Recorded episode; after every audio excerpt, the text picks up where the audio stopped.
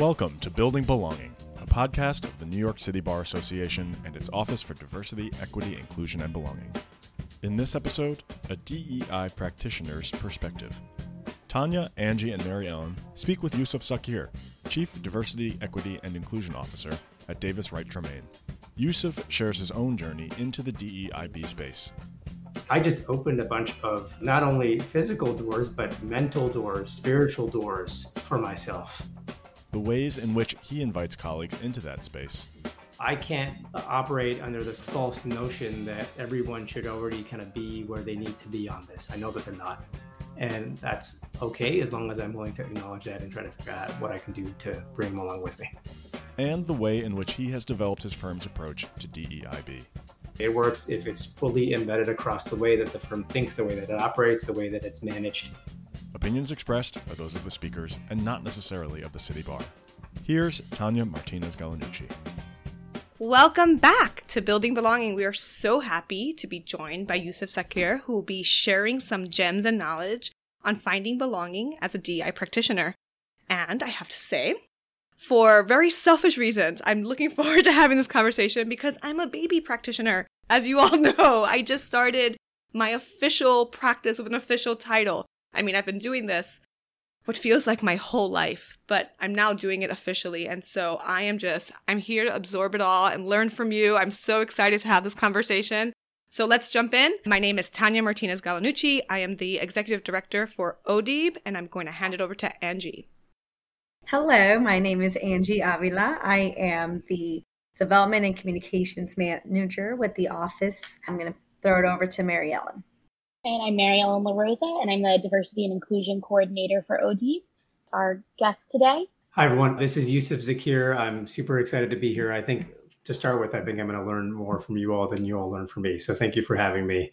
I'm the Chief DNI Officer at Davis Wright Tremaine. I've been at DWT for a couple of years, but I've been doing DNI work for about eight at three different law firms. Prior to getting into that into the work about eight years ago, I also practiced law for about five years as a litigator and also as a judicial law. This work has been a part of my life too from the very beginning, and it's something that I'm grateful to be able to do and grateful to be able to talk to you all today.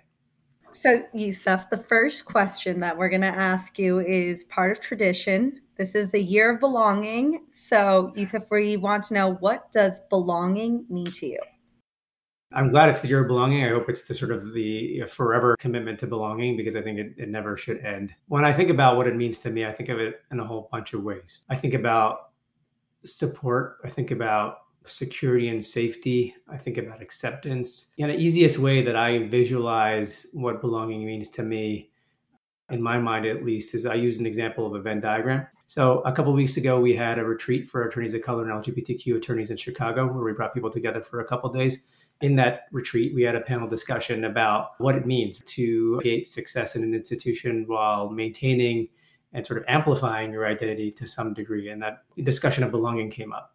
And so the way that I see it is is a Venn diagram, right? So you sort of have two circles. You have sort of your personal identity and your professional identity, and those two circles overlap like they would in a Venn diagram. Really, the goal, right? For me, the goal of belonging is how do you get the, those two circles to overlap as much as possible, ideally, sort of completely overlap, right? And the reason I brought up that panel is that we had some folks on the panel who were more senior in their careers. They had been on this journey to figure out how to get those circles to overlap and they had gotten to the point where they had perfect overlap. And you had younger folks uh, on the panel who were not there yet, right? Who that where their overlap was a lot thinner, and they had their sort of personal identity and professional identity stretching a little bit. One of the things that we talked about is that the best way to ensure that you're happy in what you're doing, that you're sort of succeeding professionally in a way that's comfortable for you, in a way that you belong, right, is to push those circles as close together as you can. And that's not on you to do, right? That's also on the organization or the people around you to allow for you to do.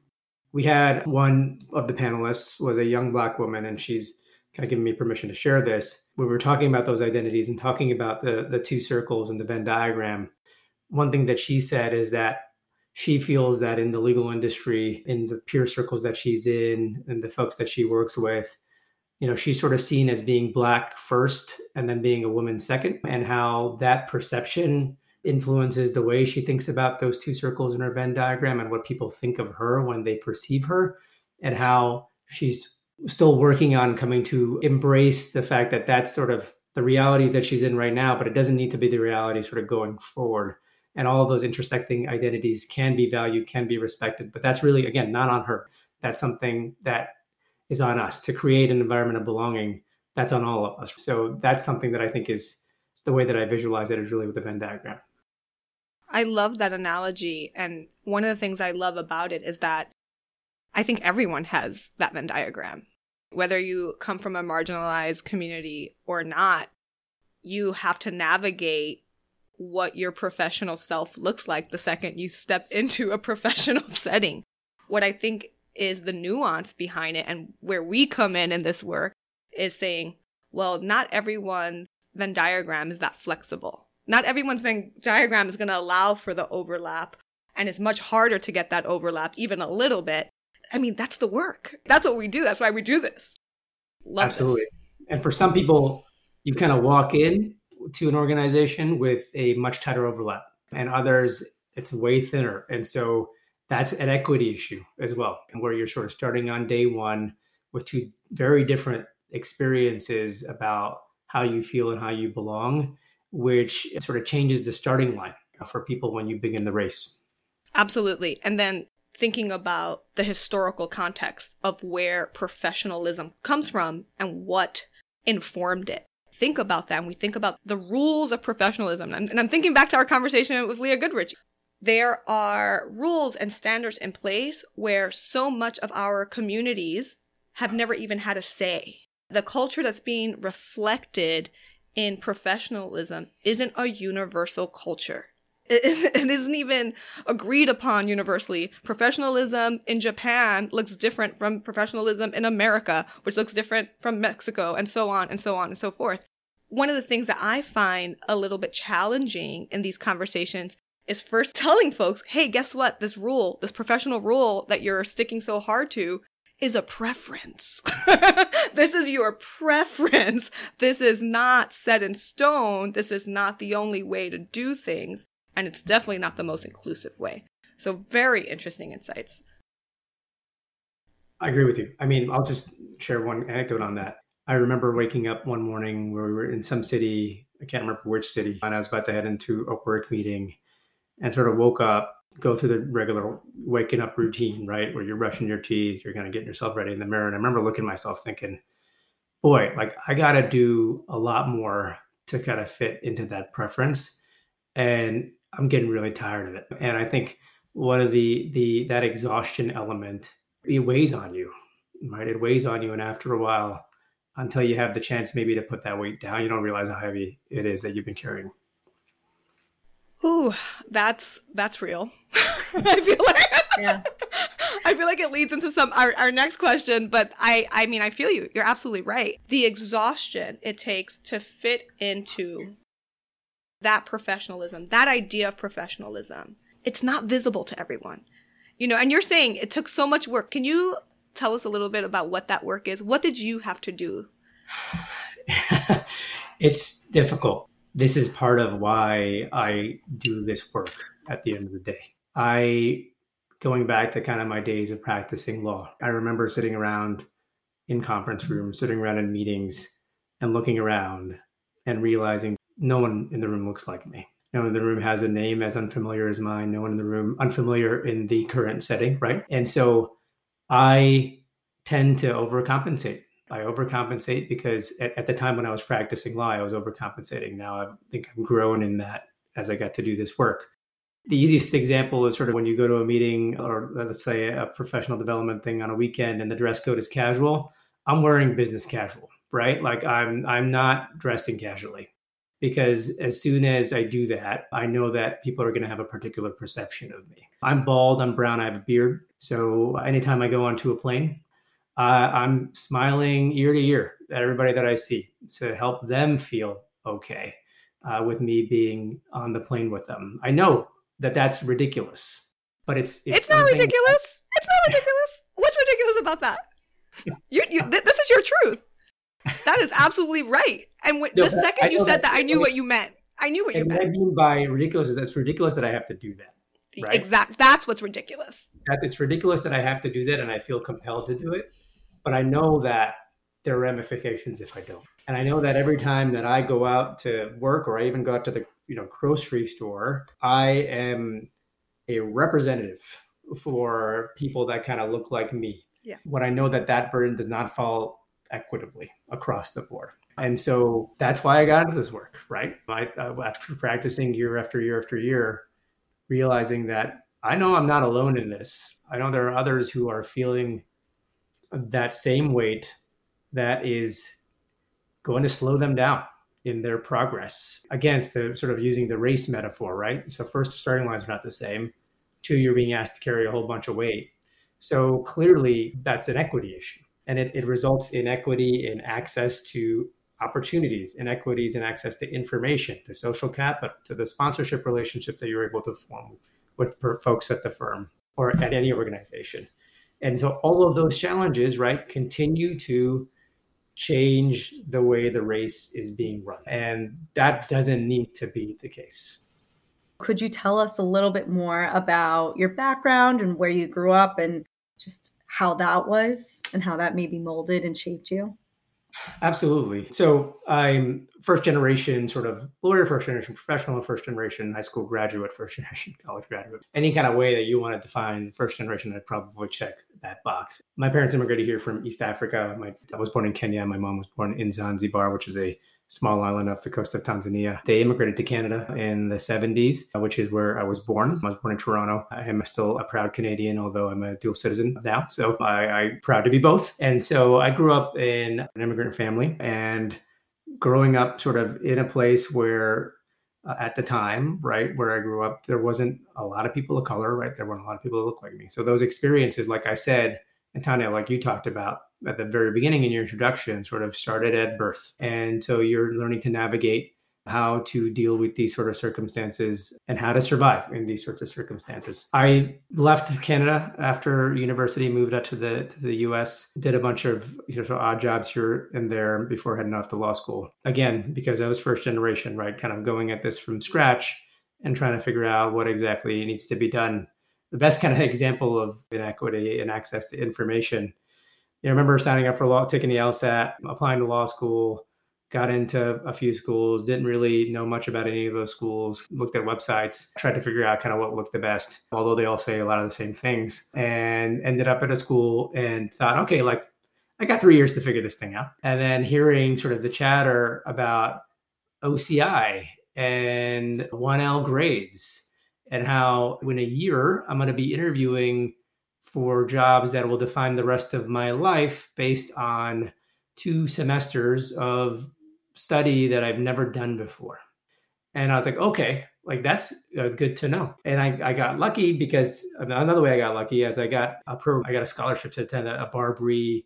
I don't think it was BARBRI at the time, but it was a Law Preview Diversity Scholarship program that now is run by BARBRI. And that is a kind of one week boot camp that you get before law school that just gives you a sense of like, okay, here's kind of what you're going to learn in contracts, torts, uh, con law.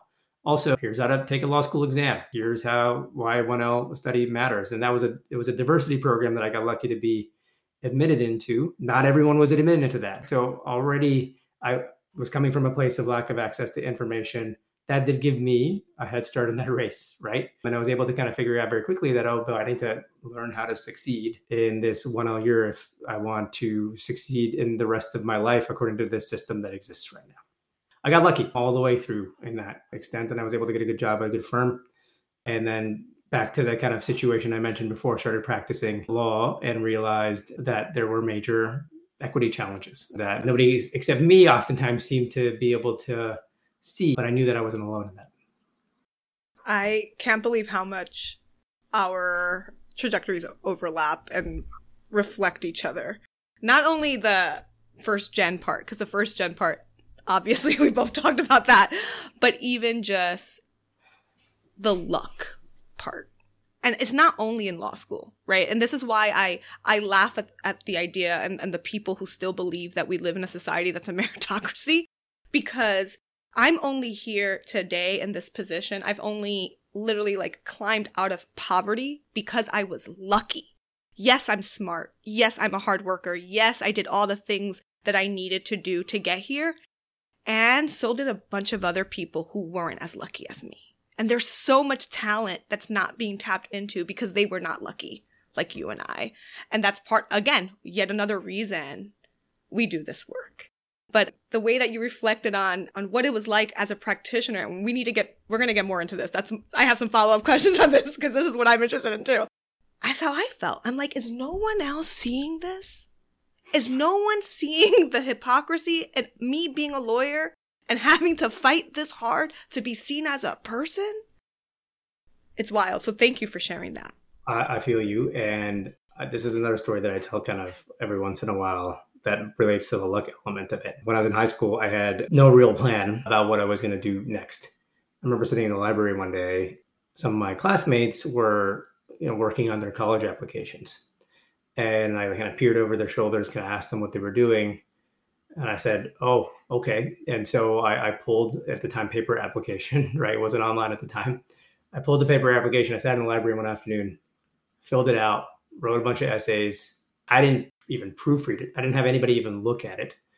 And I sort of put it in the mail and thought, probably nothing's going to come of this. And I got lucky again. I got into university. I did attend a university after high school.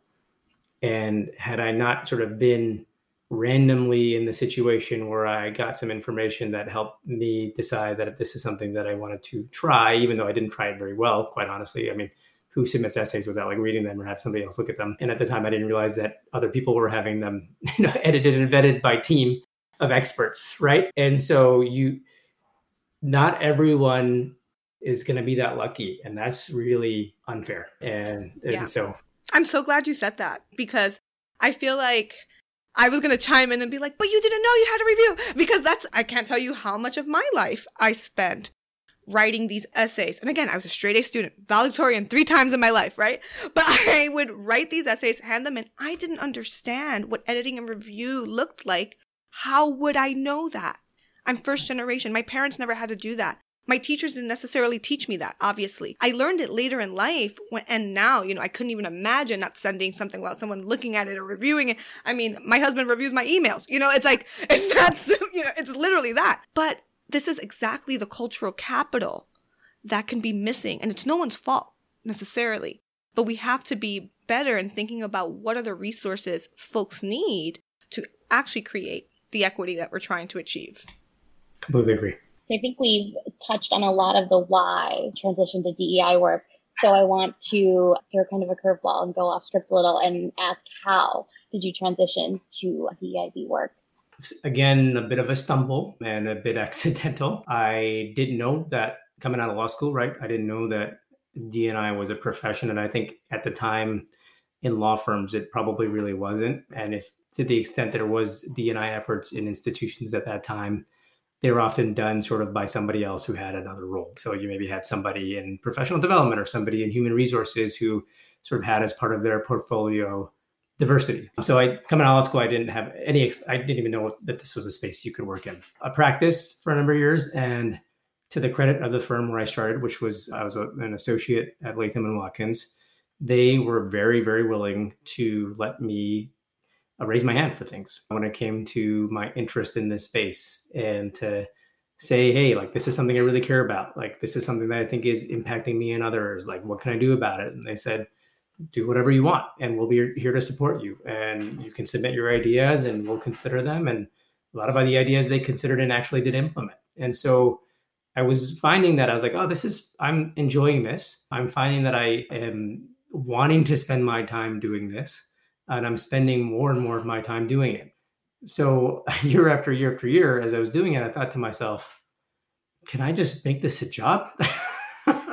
And so I had the again trust in relationships with some of the folks at the firm where I worked, and I was able to confidentially share with them my interest and say, hey, this is something I really think would be interesting for me to do. If there's something that comes up, please consider me for it. Maybe six to 12 months later, something came up and there was a role in the diversity space. And I interviewed for it. I interviewed sort of on the other side of the house. They put up sort of a wall so that nobody knew I was interviewing for it. And I was lucky to get it. And so, again, a thread of luck runs through a lot of my storytelling because it's quite honestly true. And so that was where I initially got my feet into the door in the space and then did as much as I possibly could to self teach and learn. And a lot of the self teaching was reflection on your own experiences and then realizing how there are themes and lessons and principles that you can learn from your own experiences that have a commonality with others. And so self teaching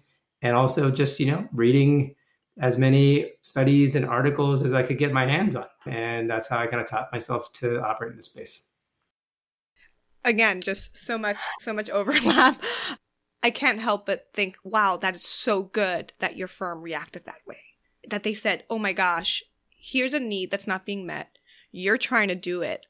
You know how you're doing it. You know what to do. Let's let you do it. That is not the case everywhere. That's not. And and I'm I just want to highlight it because you're right. It is luck. And I've seen, I've experienced, I've heard of stories where people step up to do this. Cause like like you and me, we got into this work out of necessity. Right? We were in these spaces and there were needs that were not being met. And so we rolled up our sleeves and said, well, if it's not me, I don't see anyone else doing this. And sometimes, like in your case, people welcome that with open arms, which is the right approach. Let let your your talent help you. And in other cases, we hear people kind of getting reprimanded or hmm. silenced or being like this is not your job. Or in my case, I I was pulled into an office and threatened once. It can literally be that. But we persist we do it and then we begin we people start noticing and people start acknowledging and then it kind of snowballs that's what happened for me you know in the very beginning i got the pulled into an office but by the end it was let's call tanya into the room what does tanya think is going to happen but you're absolutely right like so much of it is just like reading and learning i i used to say that my hobby was reading about organizational psychology and racism. Like that's that's what I read about all day long, every day. So it's great to be able to do this. But I hear you. So much of what we've learned comes from us just finding the way, learning everything we can about it so that we can address a real need. I completely agree. I remember two couple things that resonate with me what you said. I mean, it was a personal and professional necessity to have a commitment to DNI. Like that was a survival mechanism. But to your point about self-learning, another thing I remember now, it's all kind of flooding back to me. Uh, last couple of years of working as an associate at the firm at Latham, like where they allowed me to kind of do this work, I remember getting up at like 4:30 in the morning and spending an hour and a half each morning writing a chapter a day on diversity related sort of thoughts, issues, challenges, opportunities based on the research that I was doing. And I think to myself now, one, that was really early in the morning. Two, the fact that I found joy in doing that, I think was telling to me that uh, this is a space that you need to kind of find your way into. And so the third point that resonates with me and also in some ways troubles me about what you said those organizations that shut the door on this will not survive. They may be around in the short term, but they will not survive in the long term. So that's to their own detriment if that's what they do. I sure do hope so. No, I think that's that's absolutely right. And I I you know, it's one of the things that with hindsight and time and, and therapy, I've gone over in many, many ways. But it's one of those things where it's just, wow, I had to fight so hard. I had to fight so hard to do not only something that was needed, but something that was helping me and brought me so much joy. And I'm so glad that you bring that out because it took me a really long time. I want to say like two years to get over the fact that I wouldn't be a practitioner anymore. That was hard. You know, we worked really hard to go to law school, and you just describe all the challenges we had to face.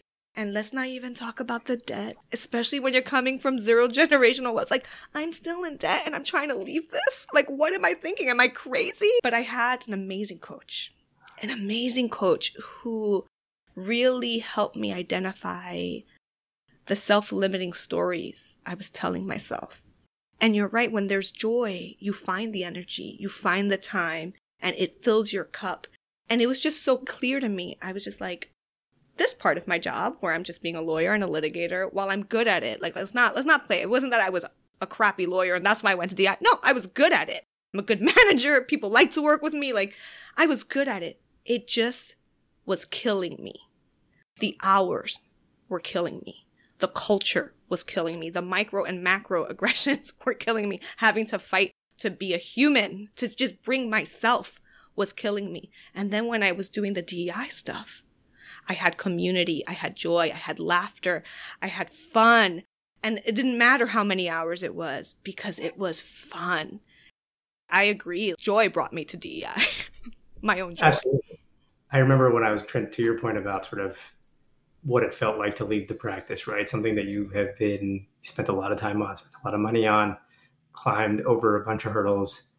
And I remember, you know, talking to family and friends, like my parents in particular, but others too, who were trying to convince me not to do it, not to make the switch, because this was eight years ago now, right? So eight years ago, it's much different now, even, but even eight years ago, people didn't know what the space was. I was being cautioned that you are significantly narrowing your path and that you're closing a bunch of doors.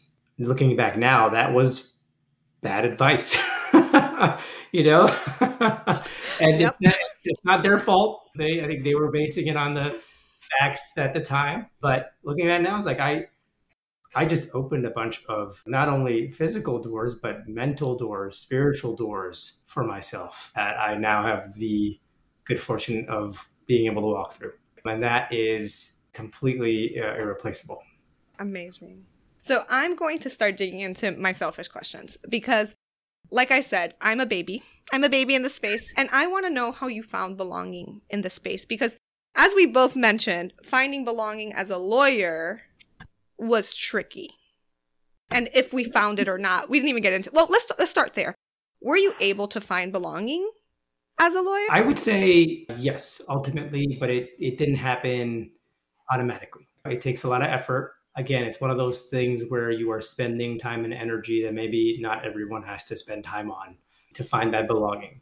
But that really touches on on building community. And so finding colleagues who are who understand you, who are willing to support you how you are, and finding those mentors. And I was lucky to work with a number of folks that I, you know, worked on on on my billable matters with, who were my mentors. Right, they were not like me, right, in any way. And so that's not necessarily finding people who are exactly like you, but it's finding people who are aligned with you and and allied allies of yours. These folks were willing to staff me on their matters, were willing to trust me, were willing to give me responsibility that wasn't a given. You know, when you when you, you work at these big law firms, right? At the end of the day, you're working with a handful. It's kind of funny whenever people ask me, "What's your opinion on X law firm?" I said, "I don't have an opinion on X law firm. It depends on ultimately like the five people that you're going to be working with, yep. right? the five most amazing people, or they could be the five worst people."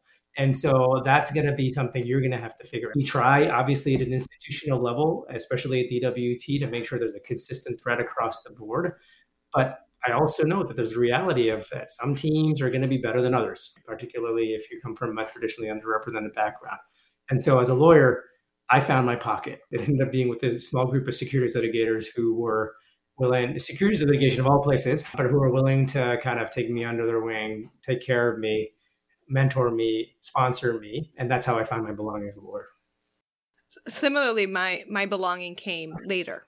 Later in my trajectory, closer to the end of my time, I don't think it's coincidence that I found my belonging when I found my voice.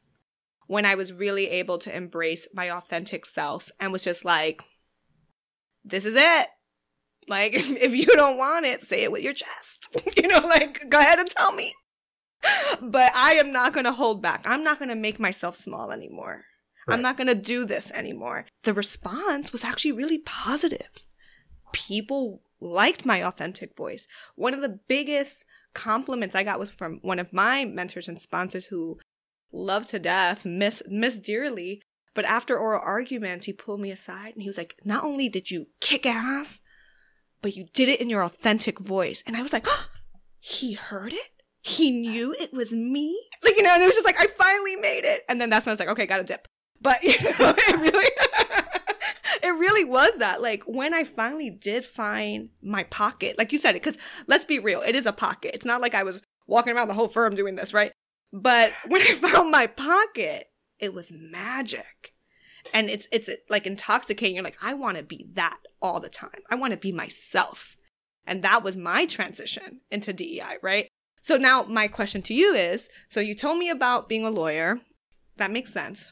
Please tell me about how how do you find belonging as a practitioner? Yeah. And before I respond to that, I just want to say you found your pocket where you're able to push your circles together. And you said, I'm pushing my circles together now. Right. And so take it or leave it. And so the good good on you. Yeah, kudos to you on that. So as a practitioner, it's kind of interesting. First, a, a bunch of different thoughts. One on the Venn diagram example. There's closer overlap for sure, but I wouldn't say there's still perfect overlap. not there yet on a personal, I'm still on my own personal journey on that. Two, I think it's important to find obviously a, a, network of people that do this work because oftentimes you're going to be one of a handful or sometimes in organizations one of only who's doing this work and so you can oftentimes feel like you're talking to a wall one one organization that i'm very proud to be a member of is the association of law firm diversity professionals it's the ALFDP for short and that organization has grown into i think what is now maybe 250 ish uh, law firm diversity professionals who do this work across canada and the us and so that's a community. Pre COVID, we used to get together once a year. We have chapters in sort of different cities. I have my L- the LA chapter that we get together monthly for calls and quarterly for in person meetings, roughly. And so every time we sit together, especially in person, a lot of it's just commiserating, quite honestly, about some of the things we've seen. Can you believe X, right? And sort of working through like that and allowing ourselves a little bit of putting our guard down when we think about this. I also think mentors, right? Finding mentors in this space, which I had to again craft from new. And so I, am lucky now to have a number of mentors, not only in the legal industry, but who do DNI work in other industries, who are just sounding boards for me to throw off ideas, to just get empathy when I feel that I need it. And then those mentors also can exist in other verticals in an organization too. So whether that's department that's professional development or marketing or recruiting or HR or whatever, you can find sort of allies, mentors in other places who are willing to sort of put their guard down with you and make you feel that you belong. That's amazing. And thank you so much for being vulnerable with us and, and sharing that you yourself don't even feel like your Venn diagrams are overlapping even now. And I appreciate that because, like I said, my Venn diagrams are definitely not overlapping right now, four months into the game. But I do think you got that this. You got this. It's gonna be all right. oh, yeah, yeah. I, you know, I've had to do the Venn diagram work a lot in my life, so I knew that this was coming. But I do think, to your point, and and to what we're saying right now, I think people sometimes forget that as DEI practitioners, it's not over for us. We're not insulated from the very stuff we're combating on a daily basis in our professional roles. And sometimes we're literally gritting our teeth and smiling in, in our professional hat to sort of process and move on and think about how we're going to deal with this as, as the person and the practitioner. And I, I wonder if you have any advice or insights on that because I will tell you, it's something that I'm navigating right now, and it's it's it's difficult. It's difficult to navigate it when you are kind of expected to be the voice on the matter? It's definitely not easy, to your point. And I think there's a few reasons it may be the case. One, right, when you think about our transition specifically that we're talking about here, which is lawyer from lawyer to DNI professional. As lawyers, traditionally, generally speaking, you are looking at the past to guide your future, right? So you're looking at precedent, you're looking at how it was done, and you are making sure that you set up your guardrails in a way that you don't do things in a way that the boundaries of the law don't allow you to do. And as a DNI professional, your job is to break boundaries. And so it's literally the opposite training. I'm now comfortable to the point where I don't, where I'm totally fine with that.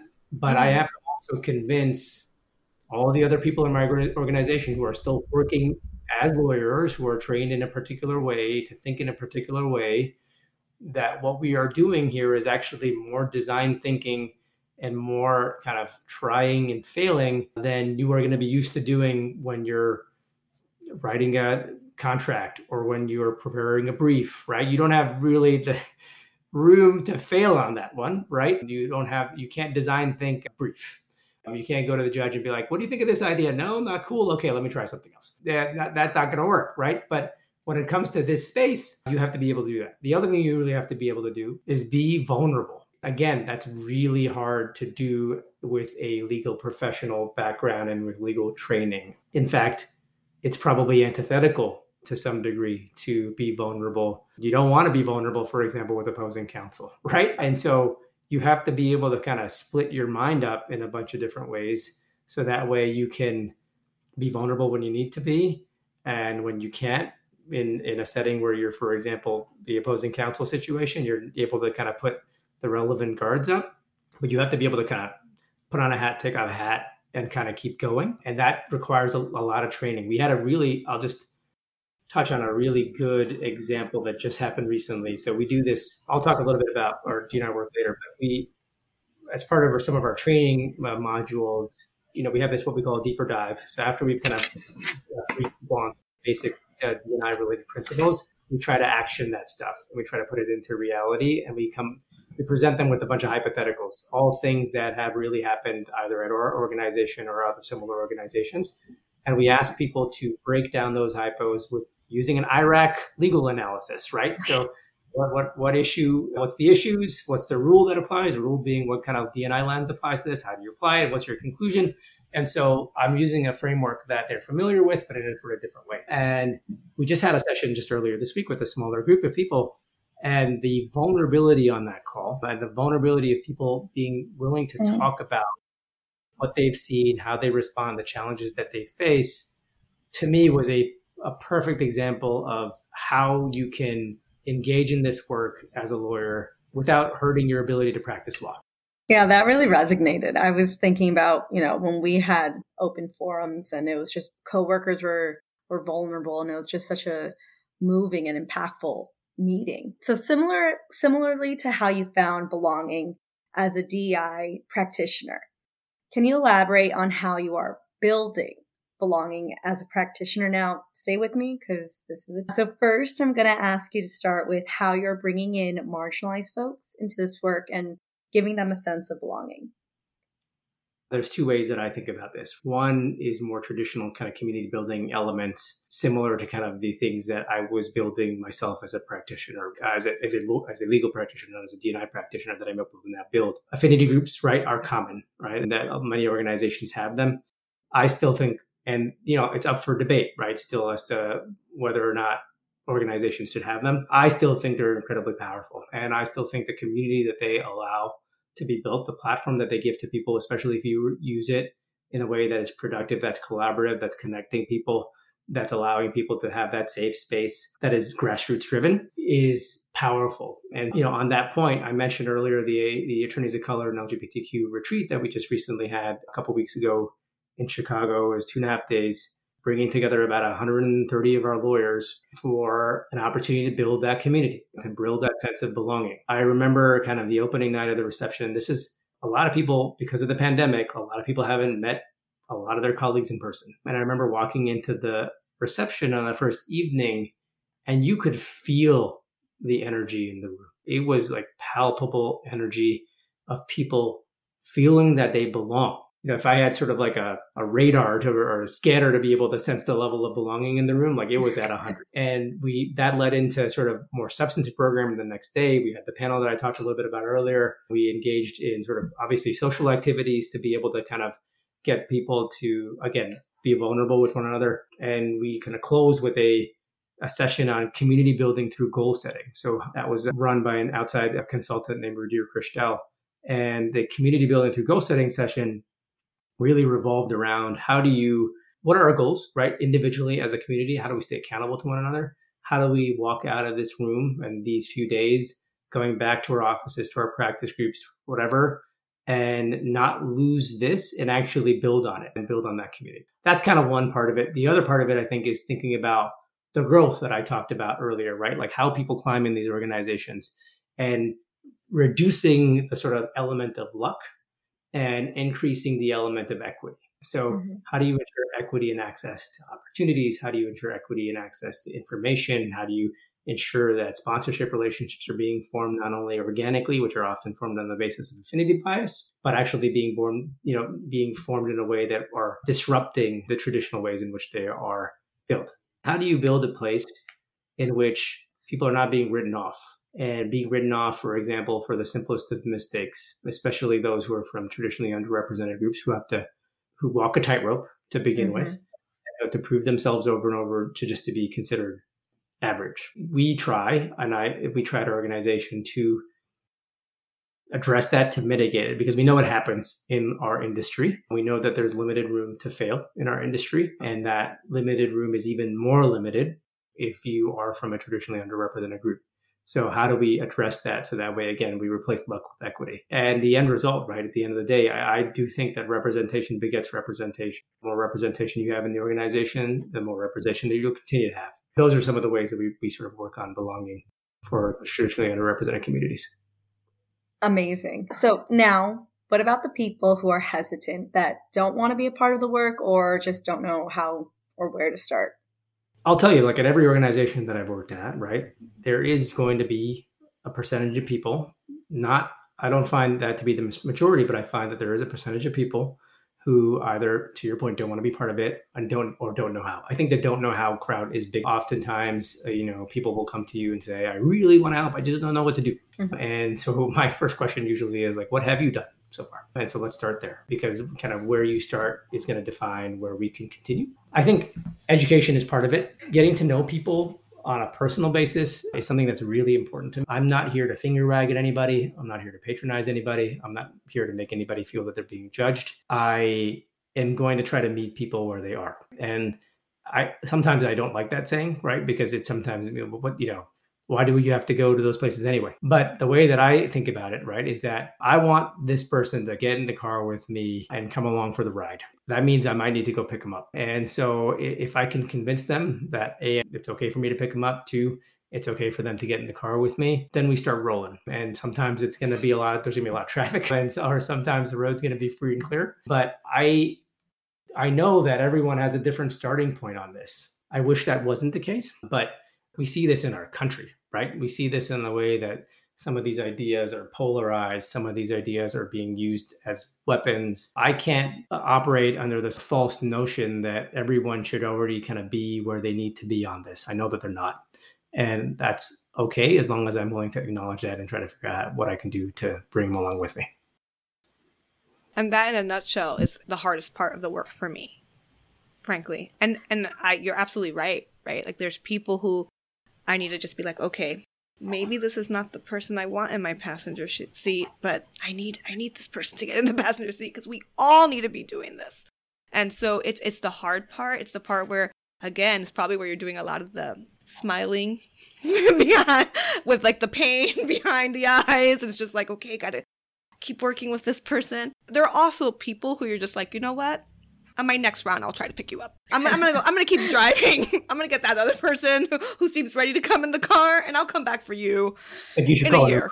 Uber. Call an Uber. Yeah, call an Uber. Call an Uber. Uh, you know, there, there's some people also who are not to get in the car, and I don't think it. I, I think it's a very small percentage of people who are not, especially in the fields that we work in, and the institutions that we sort of work in. And if that's their decision, that's fine. I just want to know that I asked. And if I know that I asked, I kind of know that I did the best that I could.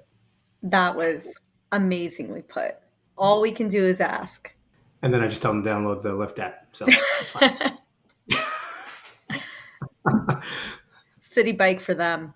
so before we wrap up, I wonder if you could just kind of briefly discuss DWT's four pillars of DEI. And for the benefit of our listeners, those pillars are community, growth, education, and engagement. You got them all, Mary Ellen. That's that's amazing, and uh, all my colleagues at my firm know that any opportunity that I get, I'm going to be talking about the four pillars, and and so it's become kind of not only well welcome, but also a bit of a running kind of joke that they know that that's what I'm going to do, and I'm fine with it as long as they know that that's what we're talking about, and that's how we're going to align our thinking when it comes to the DEI at the firm. So, first, starting with the vision, what we're trying to do is build a culture where all talented individuals, right, including those who are traditionally underrepresented in the legal profession, can have and can see a path to success. And so you have this vision and it has to sit somewhere. And the way that we've positioned it is we sit it on four pillars. Like you said, community growth, education, and engagement. Community is how do you foster that sense of an inclusive culture? Growth is how do you ensure equity and access to opportunities? Education is how do you elevate people's knowledge and consciousness individually, collectively? And engagement is how do you collaborate with external stakeholders, including our clients, including the New York City Bar, for example, and other organizations that do this work. How the work manifests, it sits within each pillar, and I'll briefly describe it. The one thing to start with is that we make sure like to cut our four pillars across the way that our firm is managed so that way this work is sort of an arrow that cuts across the verticals of our organization it only really works if it's done that way it doesn't really work if you're going to put D and I sort of in a silo somewhere and say, you know, give them some resources and maybe some people and say, kind of good luck. It doesn't work that way. It works if it's fully embedded across the way that the firm thinks, the way that it operates, the way that it's managed. To DWT's credit, right? They've put their money where their mouth is. I have a team of seven people, including me, at a firm that's about 600 lawyers, which is, you know, really tremendous. And I have, I report up to the managing partner, which also it makes a tremendous difference in the work that we're able to do. But to describe how the pillars actually manifest, you know, so community, and this is, this touches on a lot of what I already discussed, but community is where our affinity groups live, or where staff employee resource groups live, our office level DNI initiatives live. Growth pillar, right, is where practice group efforts live. Our practice groups in our firm are really where a lot of key decisions about growth are made. It's how it's where evaluations happen, promotion decisions, all of that is sort of happens within the practice groups. So we cut DNI specifically within each of our practice groups. Each practice group has its own DNI committee that focuses specifically on issues and opportunities and challenges within the group. Within the growth pillar two, we're talking about our pipeline development efforts, right? The, the build up the diversity of the pipeline that all the way from sort of college through law school and college is not early enough, right? It should even be earlier, but building that pipeline. Also within the growth pillar is what I call sort of DNI at the table. Me or somebody in a DNI role, we sit on our equity partner compensation, we sit on the executive committee, we sit on partnership advancement, we sit on associate evaluations. The lens is there, right? Uh, DNI is at the table for key decisions, key moments in somebody's career, somebody's growth. The education pillar, we have our monthly speaker series where we bring in uh, speakers to talk about more holistic, broader societal topics. So, like some examples, we had Nicole Hannah-Jones talking about the 1619 Project. We had Isabel Wilkerson talking about Caste. The reason we do this is that when we eventually talk about the DNI bread and butter, we want people to understand how this all happened, right? Um, why we are here, broaden your mind to sort of historical context, right? So that way people have, when we finally get into the bread and butter of it, people kind of know why we're here. We do the bread and butter DNI trainings. I mentioned one earlier. We also do what we call pivot point training. So again, prior to key trajectory moments in an attorney's career, whether that's partnership promotion process or evaluation process or recruiting process or compensation, we, we include a pivot point training to help uh, prepare the people that are involved in that process to think about this, to mitigate bias in the way that they're thinking about this, to disrupt each other. We allow all of our teams in these sorts of settings to throw up what we call DNI flags at any point, and you have an unlimited number of flags that you can throw up to create to, to create an intentional pause in the conversation to people address DNI issues. So that's something that our training sort of allows for people to do. And then the engagement pillar. So we have a client engagement committee that focuses on how do we collaborate around the shared commitment with our clients. One of the initiatives of that committee is we host these DNI client summits where we bring clients together to talk about these issues and talk about the levers that clients have in being able to help move the needle on a lot of the work that we do. Also within the engagement pillar, we have things like our supplier diversity program, right? Where we look at the vendors that the firm uses to ensure that we are hitting trying to hit particular goals when it comes to minority owned women owned businesses eh, to you know ensure that where we spend money we're able to spend it in a way again that's equitable. Like i said like we cut these four pillars across the way we operationally run the firm and we put our money where our mouth is right? We have a DNI billable credit policy that allows people to bill their time. It counts as you know sort of commercial billable time with a particular cap right? But we allow we value that time. We want people to do it and we don't want that work. We, know, right, to some degree that their work does fall on disproportionately fall on people of color and other traditionally underrepresented groups. That shouldn't be for free, right? It shouldn't be. And so we value it and value the contributions that people make to the firm. This is amazing. I'm so glad. I'm so glad you shared all of this. And there's even little points that you brought up that I'm just going to highlight one and then I promise we'll end it. You mentioned that you you go to the managing partner. That's who you report to. Why is that significant? It is extremely important to have a reporting structure where you're reporting to the final and ultimate sort of decision maker on how the firm is op- it operates. And it's not just like it's it's beyond reporting. I will say like we we literally talk at least every week, if not multiple times a week, and we are looped in on a lot of different conversations that, from maybe a, a layman's point of view, do not touch on D and I, but we know do. And so there's automatically like this assumption of inclusion in the work that we're doing and also being in the c suite it's not about title right but it's about the weight that that holds in the institution Exactly. and what i i not me personally but me in this role can do because of the way that i'm situated you have to use that power to wield change Thank you so much. This is not the end of this conversation. This is not the end of this relationship. I have to tell you, Yusuf. I just want to. I want to bring you back. I want to bring you back. I want to bring you back to talk about some of these other issues that were raised in this. But thank you, thank you for your time. Thank you for dropping all these gems and sharing with us. And thank you for being a supporter of us. You were one of the first people who when we when we launched that first episode reached out immediately and you know we've gotten lots more since since but you were one of the first so we have a special place in our hearts for you and thank you for everything thanks for being here Thank you. That's that's all I can say. Thank you. And I want to just thank you all too. Thank you for doing this. Thank you for elevating these conversations. Thank you for having me here today. And I am more than happy to, to drop in anytime. oh great we're, we're def- everyone heard it we have witnesses he's coming back he's coming back thank you yusuf that was perfect thank you so much Thank you. Thank you for listening to this episode of Building Belonging, a podcast of the New York City Bar Association and its Office for Diversity, Equity, Inclusion, and Belonging. Opinions expressed are those of the speakers and not necessarily of the City Bar. Find more City Bar podcasts on Apple Podcasts, Google Podcasts, Spotify, or Stitcher, or at our website at nycbar.org. This podcast was produced and edited by Eli Cohen.